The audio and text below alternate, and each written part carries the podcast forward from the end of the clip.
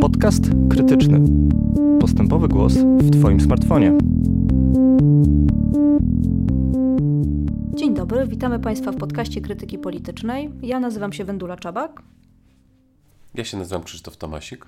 I chcieliśmy dzisiaj porozmawiać o naszych książkach kościelnych. Wydaliśmy właśnie książkę Roberta Samborskiego Sakrament obłudy. Wspomnienia z seminarium. Tak, to jest, to jest nasza nowość w takiej nieformalnej serii, którą w wydawnictwie nazywamy sobie serią z koloratką. Nie mamy osobnej serii do książek zajmujących się tematyką kościelną, tematyką pedofilii w kościele, nadużyciami w kościele, natomiast już tak się złożyło, że ładnych kilka książek się uzbierało właśnie o tej tematyce. W tym bardzo, bardzo głośne i, i, i mające oddźwięk, zresztą już książka, od której zaczynamy, czyli Sakrament obłudy, też już zdążyła wywołać trochę zamieszania. Tak, już nawet gość niedzielny dostrzegł naszą publikację i tam grzmiał nad nią. Wspaniale, każda, każdą reklamę przyjmujemy. W każdym razie książka Roberta to opowieść o jego drodze przez seminarium w Legnicy. Młody, wierzący chłopak, zafascynowany ruchem oazowym, postanowił zostać księdzem, wstąpił do seminarium. I gro książki to właśnie opis tego, co się dzieje w seminarium, w jaki sposób przyszli księża są formowani, w jaki sposób są traktowani, co widzą, w jaki sposób ich wiara, naiwność, otwarcie jest zderzone z, z machiną Kościoła i z takim cynizmem y, okropnym. To, to jest chyba to co, to, co mi się najbardziej y, rzuciło w, w, podczas lektury. Rzeczywiście, że to wszystko jest strasznie, strasznie, strasznie cyniczne. Tak, i on właściwie też opowiada z takim rozżaleniem, że poszedł pełen ideałów, chciał coś robić dla dobra wspólnoty, dla innych ludzi jako ksiądz i okazało się, że tam nic takiego nie ma w tym seminarium, że jak to mówił, ksiądz ma być bierny, mierny, ale wierny. Tak, no i to jest oczywiście schemat znany z różnych takich autorytarnych instytucji, ale kiedy, kiedy się o tym czyta w takim osobistym przypadku z, z, z różnymi wydarzeniami, z, z, konkretnymi, z konkretnymi przypadkami, rozmowami, opisami ludzi, których tam spotkał, to, to robi rzeczywiście kolosalne wrażenie i też powiedzmy, że to, to jest to jest świeża historia, to jest, to jest to, tak naprawdę to w tej chwili tak wygląda, to nie jest, to nie jest jakiś opis sprzed, sprzed dekad. W tej, tak są formowani księża właśnie w tej chwili. Tak, i to są ludzie, którzy potem rządzą umysłami parafian w polskich e, Ta, Tak, jak, jak sobie uświadomić, że, że spowiadają, radzą, są jakimiś wygłaszają kazania. To jest, to jest potworne. Yy, I też myślę, że możemy przejść do naszej kolejnej książki, która jakoś pokazuje dalszą drogę księdza. To jest... A właściwie to jest swego rodzaju ciągłość. To widać, że też w naszym wydawnictwie nic, nic się nie dzieje bez przyczyny. W, w tej chwili mamy wspomnienia niedoszłego księdza, ale wydaliśmy też wspomnienia byłego księdza. Tak, który nawet dość wysoko zaszedł w korporacji Kościół, bo tak się nazywa książka Piotra Babińskiego. Właśnie wspomnienia byłego księdza i to jest y, t, bardziej taka historia, y, bardziej właśnie odległa, czyli rzeczywiście y, księdza, który już był księdzem, który już Był, pracował jako ksiądz spory czas, który opisuje, jak to wyglądało pod koniec P R L u, ponieważ wtedy się zaczyna jego droga, jego droga właśnie księdza i, i, i w jaki sposób na przykład takie, takie, takie rzeczy, o których też często nie myślimy, w jaki sposób na przykład się budowało wtedy kościoły, jak to wyglądało od strony jakiejś prowincjonalnej parafii, niewielkiej, jak, jak wygląda to przerzucanie księży, jak wygląda ta relacja na przykład z proboszczem. Czy z biskupem, tam też opowiada, czy są konkretne stawki, że jak chcesz zostać proboszczem w jakiejś dobrej parafii, no to musisz tam w kopercie, żeby się nie przewracała chyba, tak? tak. Czy żeby stała koperta na stole. Tak, tak. No właśnie ciekawe. Obawiam się, że to może też być wciąż aktualne. aktualne. W każdym razie to jest, to, to, to jest jakby właśnie taki albo można powiedzieć dalszy ciąg, albo właśnie, albo właśnie taki prequel Sakramentu obłudy. Wszystkich zainteresowanych, którzy, którzy chcą się dowiedzieć więcej, zachęcamy i odsyłamy do korporacji Kościół. Tam jest też taki ciekawy motyw, który zresztą pojawia się tuż u Roberta Samborskiego, że ci księża, którzy idą do seminariów, oni są tak uwodzeni przez jakichś takich charyzmatycznych księży. Na początku. Tak, tak, że będą robić coś wspaniałego, że są wyjątkowi. W ogóle że takie, takie poczucie, że jesteśmy kimś wyjątkowym, my księża w sutannach. A później różnie się zdarza i, i, i też w korporacji Kościół są, są takie opisy e, pracy fizycznej czasami, tak. która, która właśnie e, niedoszli księża czy, czy młodzi księża są właśnie w taki sposób też wykorzystywani, oczywiście bez, e, bez, bez żadnej zapłaty, bez żadnej umowy o pracę, to wszystko, wszystko jest na lewo. Czasem nawet bez dziękuję. Tak, właśnie, właśnie. A jak już mówimy właśnie, o tak. darmowej pracy i wykorzystywaniu, to o, nie możemy to nie powiedzieć. To nic nie przebije zakonnic. Tak, Marty Abramowicz, świetna książka, Zakonnice odchodzą po cichu.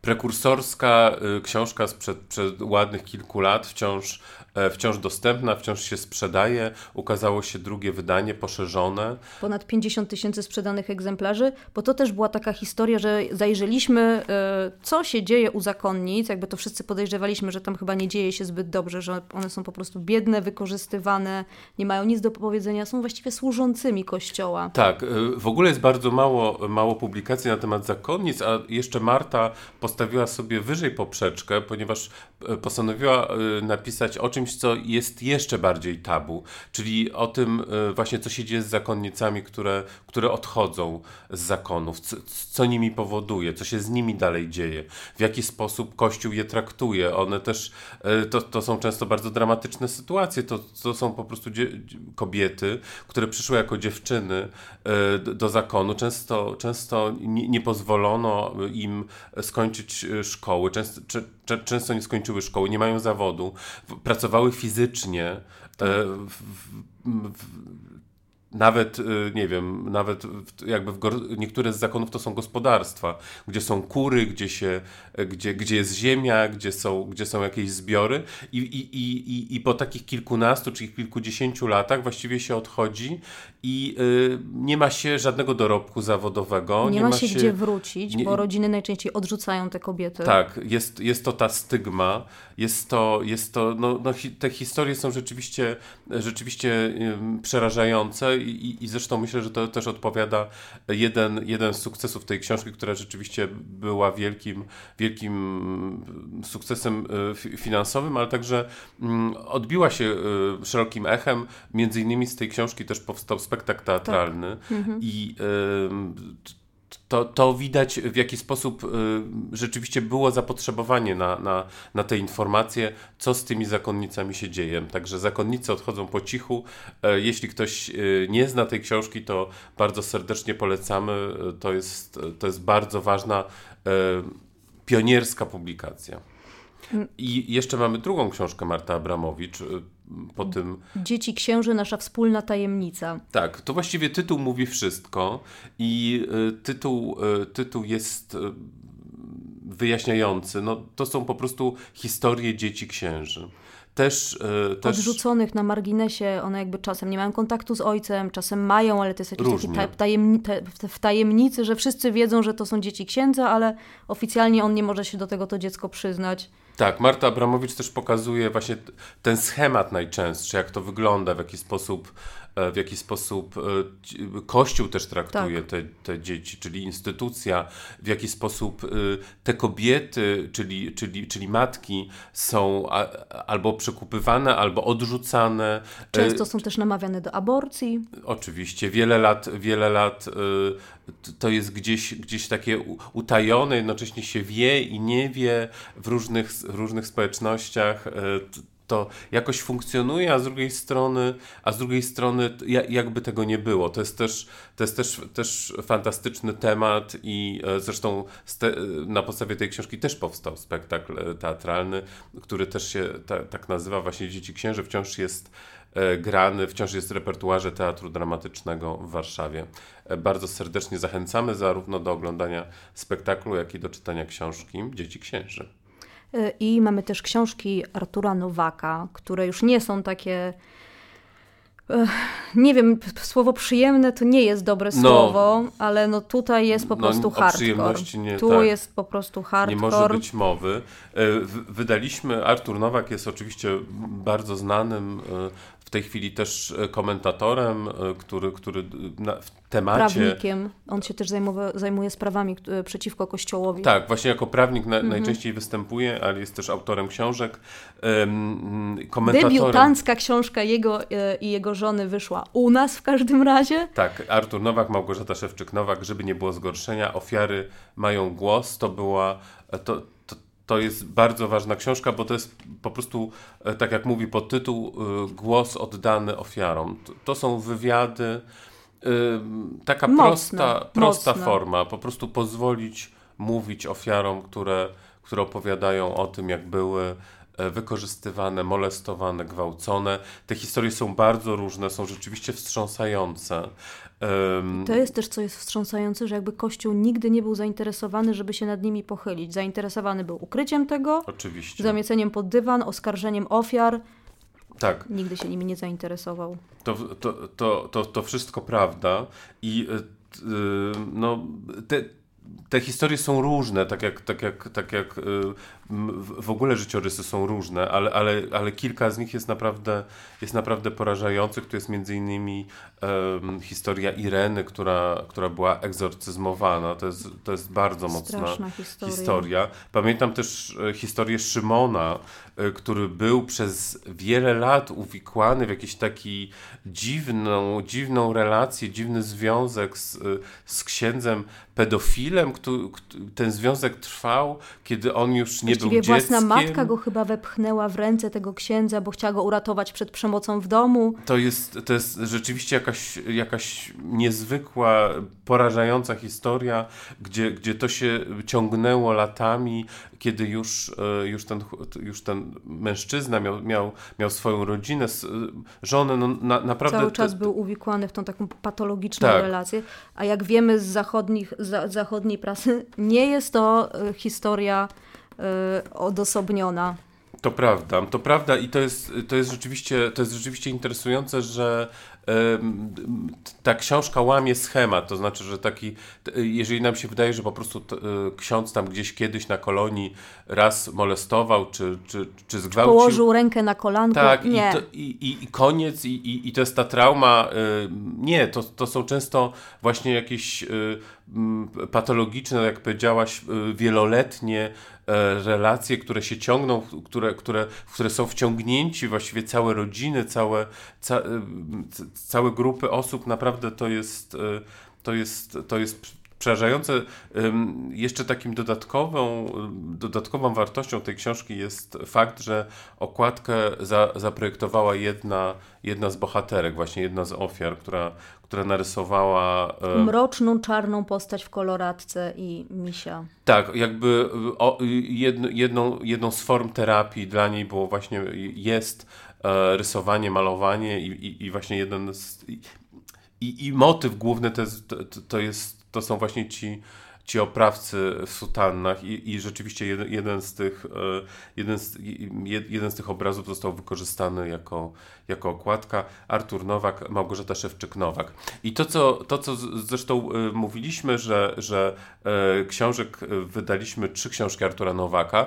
Tak. Właśnie druga historia z, z tej książki, historia Ireny, posłużyła autorowi, Arturowi Nowakowi do napisania powieści Kroniki Opętanej. I rzeczywiście on, on tą historię egzorcyzmowania wstrząsającą, porażającą, gdzie, gdzie właściwie dziewczyna była no, no, uwięziona i, i, i trudno uwierzyć, że to się działo w Polsce w dwudziestym pierwszym wieku, że to jest, że to, że to jest w ogóle możliwe.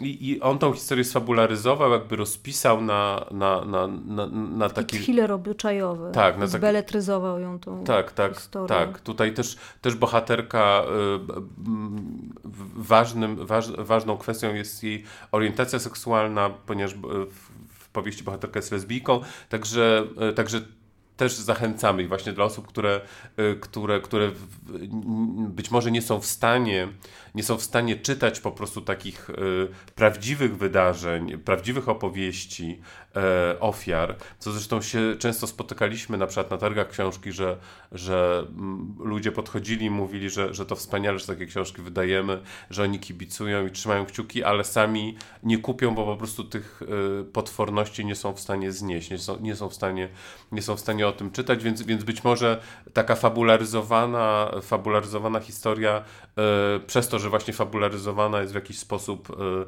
yy, bardziej możliwa do, do, do przełknięcia i, i, i do strawienia. Także Kroniki Opętanej też bardzo serdecznie polecamy. A przy czym jest tak też, że w polskim kościele te egzorcyzmy są bardzo jakoś mocno niestety, stoją. Tak, to jest że, że, szok, szokujący. To jest szokujące, że to, że to rzeczywiście... Są księża egzorcyści, ludzie naprawdę w to wierzą, poddają tym swoich bliskich. Tak, ale to, to, to, to jest po prostu cała jakaś kasta się wytworzyła. Księży, którzy właśnie z tego, z tego żyją, którzy, którzy w liczne miejsca jeżdżą i się tym zajmują. No chyba.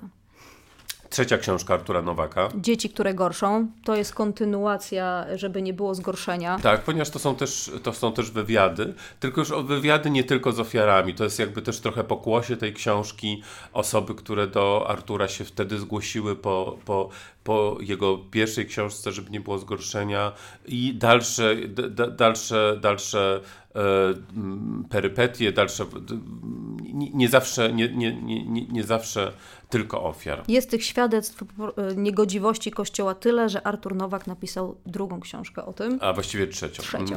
trzecią. A chronologicznie, chronologicznie trzecią. Z głośnych książek na pewno jeszcze musimy wspomnieć tutaj o Krzysztofie Charamsie, Kamień węgielny, Mój bunt przeciw hipokryzji Kościoła, to jest także, to jest także książka, która, która wyszła u nas, to jest tłumaczenie. Krzysztof Charamsa, chyba nie trzeba um, nikomu przypominać, to jest... Wielką his- karierę zrobił, prawda? Historia bardzo, kościelnych. bardzo głośna, to jest jedyny, to jest jedyny ksiądz, który, który rzeczywiście zaszedł tak wysoko w tej hierarchii watykańskiej, który zrzucił, właściwie nawet nie zrzucił sutanny, tylko on najpierw powiedział, że jest gejem i że stosunek Kościoła do, do homoseksualności jest błędny, okropny, y, powinno się to zmienić, on chce, on chce i, inaczej żyć i zaczyna nowe życie ze swoim partnerem i oczywiście na, na, na reakcję nie trzeba było długo czekać i wkrótce y, został pozbawiony i y, y, y, przestał, przestał y, być księdzem. Y, natomiast y, t, Kamień węgielny to jest po prostu jego, jego autobiografia, to jest je, jego opowieść o tym, jak wyglądało jego e, dochodzenie do Kościoła, jak wyglądała e, kariera wewnątrz tej instytucji, e, jak to wyglądało, z, z, z, czym on musiał się, z czym on musiał się borykać, w jaki sposób e, m, ukrywał swój homoseksualizm, jak to wygląda w ogóle w Watykanie, wbrew temu, co często nam się wydaje, że, że to jest... E, taka jawna sprawa i właściwie y, tylko oficjalnie, y, oficjalnie, oficjalnie tam nie ma gejów, a, a nieoficjalnie wszyscy o sobie wiedzą i, i, i jest jawne życie, no to Charamsa jakby mówi, że nie i, i, i opisuje. No w Polsce też mamy wysoko postawionych y, dostojników, no, no, którzy są homoseksualni. Nie, no wiesz, a... no, są badania, że, że, że w Kościele ten odsetek gejowski sięga nawet czterdzieści procent. Więc czyli jest, jest wyższy niż w no, społeczeństwie. Tak, dużo, ponad czterokrotnie, więc rzeczywiście, a przypuszczam, że i tak być może zaniżony jest to. Ale to też czterdzieści Robert Samborski, autor Sakramentu obłudy, mówi, że on wstąpił do seminarium, bo wypierał swój homoseksualizm mhm. i to jest też taki motyw, tak, że oni się wstydzą tego homoseksualizmu, oczywiście. Nie wierzą, że są i postanawiają zostać księdzem. Znaczy, zresztą te, te drogi są różne, bo czasami to jest po prostu cyniczne, to jest po prostu cyniczne, to jest uznanie, że to jest bardzo dobre miejsce, gdzie można zrobić karierę. Tak, gdzie można zrobić karierę i gdzie można być po prostu po cichu gejem, jednocześnie, jednocześnie nie, nie wzbudzając, nie wzbudzając jakichś podejrzeń, czy no, no, no i jednocześnie... Bo jak zajdziesz odpowiednio oczywiście. Wysoko, to już możesz sobie na różne rzeczy pozwolić. Zresztą nawet nisko wystarczy dobrego opiekuna znaleźć i, i, i być może też, też różne, różne drzwi się wtedy bardzo szybko otwierają. No, wspaniale o tym, jak wygląda polski Kościół, pisze Agata Diduszko-Zyglewska w swojej książce Krucjata Polska. Tak, to jest jeszcze, jeszcze inny, inny aspekt, ponieważ rzeczywiście Agata y, tutaj... Y, nie bierze jeńców. T, ona, ona wychodzi z innej pozycji, to jest osoba z zewnątrz i rzeczywiście opisuje z, z, pozycji, z pozycji ateistki, z pozycji matki, z pozycji Polki, feministki. Obywatelki, feministki, jak to, y, jak to ona widzi. I rzeczywiście to jest taka... To jest, to jest taki głos, głos w ważnej sprawie, taki obywatelski głos w ważnej sprawie i rzeczywiście zresztą Agata Diduszko-Zyglewska jest znana z, z różnych, z różnych dzia- działań. W tej chwili jest radną, warszawską radną. Współtworzyła mapę, mapę pe- polskiej pedofilii, tak. czyli, czyli razem z Janą Szerynk-Wielgus działa, zresztą wciąż działa. W tej chwili, w tej chwili Agata jest też działaczką Nowej Lewicy. A rzeczywiście Krucjata Polska to jest taki zbiór jej, jej tekstów o polskim kościele, wywiadów, no, no tego, czym się, czym się, czym się właśnie zajmowała, w jaki sposób, kiedy opracowywali właśnie mapę pedofilii, kiedy, no w ogóle bardzo różne aspekty, gdzie, gdzie ten Kościół rzeczywiście wkracza dość brutalnie w życie zwykłych ludzi i no, często w sposób okropny. To są, nie wiem, historie w szpitalu, gdzie, gdzie, gdzie księża ludzi cierpiących nachodzą, gdzie właściwie się nie można ich pozbyć. To są historie też rodziców, dzieci, gdzie, gdzie, gdzie, gdzie też właściwie um, to, to nie oni muszą zabiegać, żeby właśnie dzieci chodziły do, na religię, jeśli chcą, tylko po prostu muszą się, muszą się opędzać i, i, i muszą jakoś to usta- ustawić, bo, bo, bo konkordat jest nieprzestrzegany, różne ustalenia właśnie związane z tym, że, że lekcje mają być na początku religii albo na końcu są nieprzestrzegane.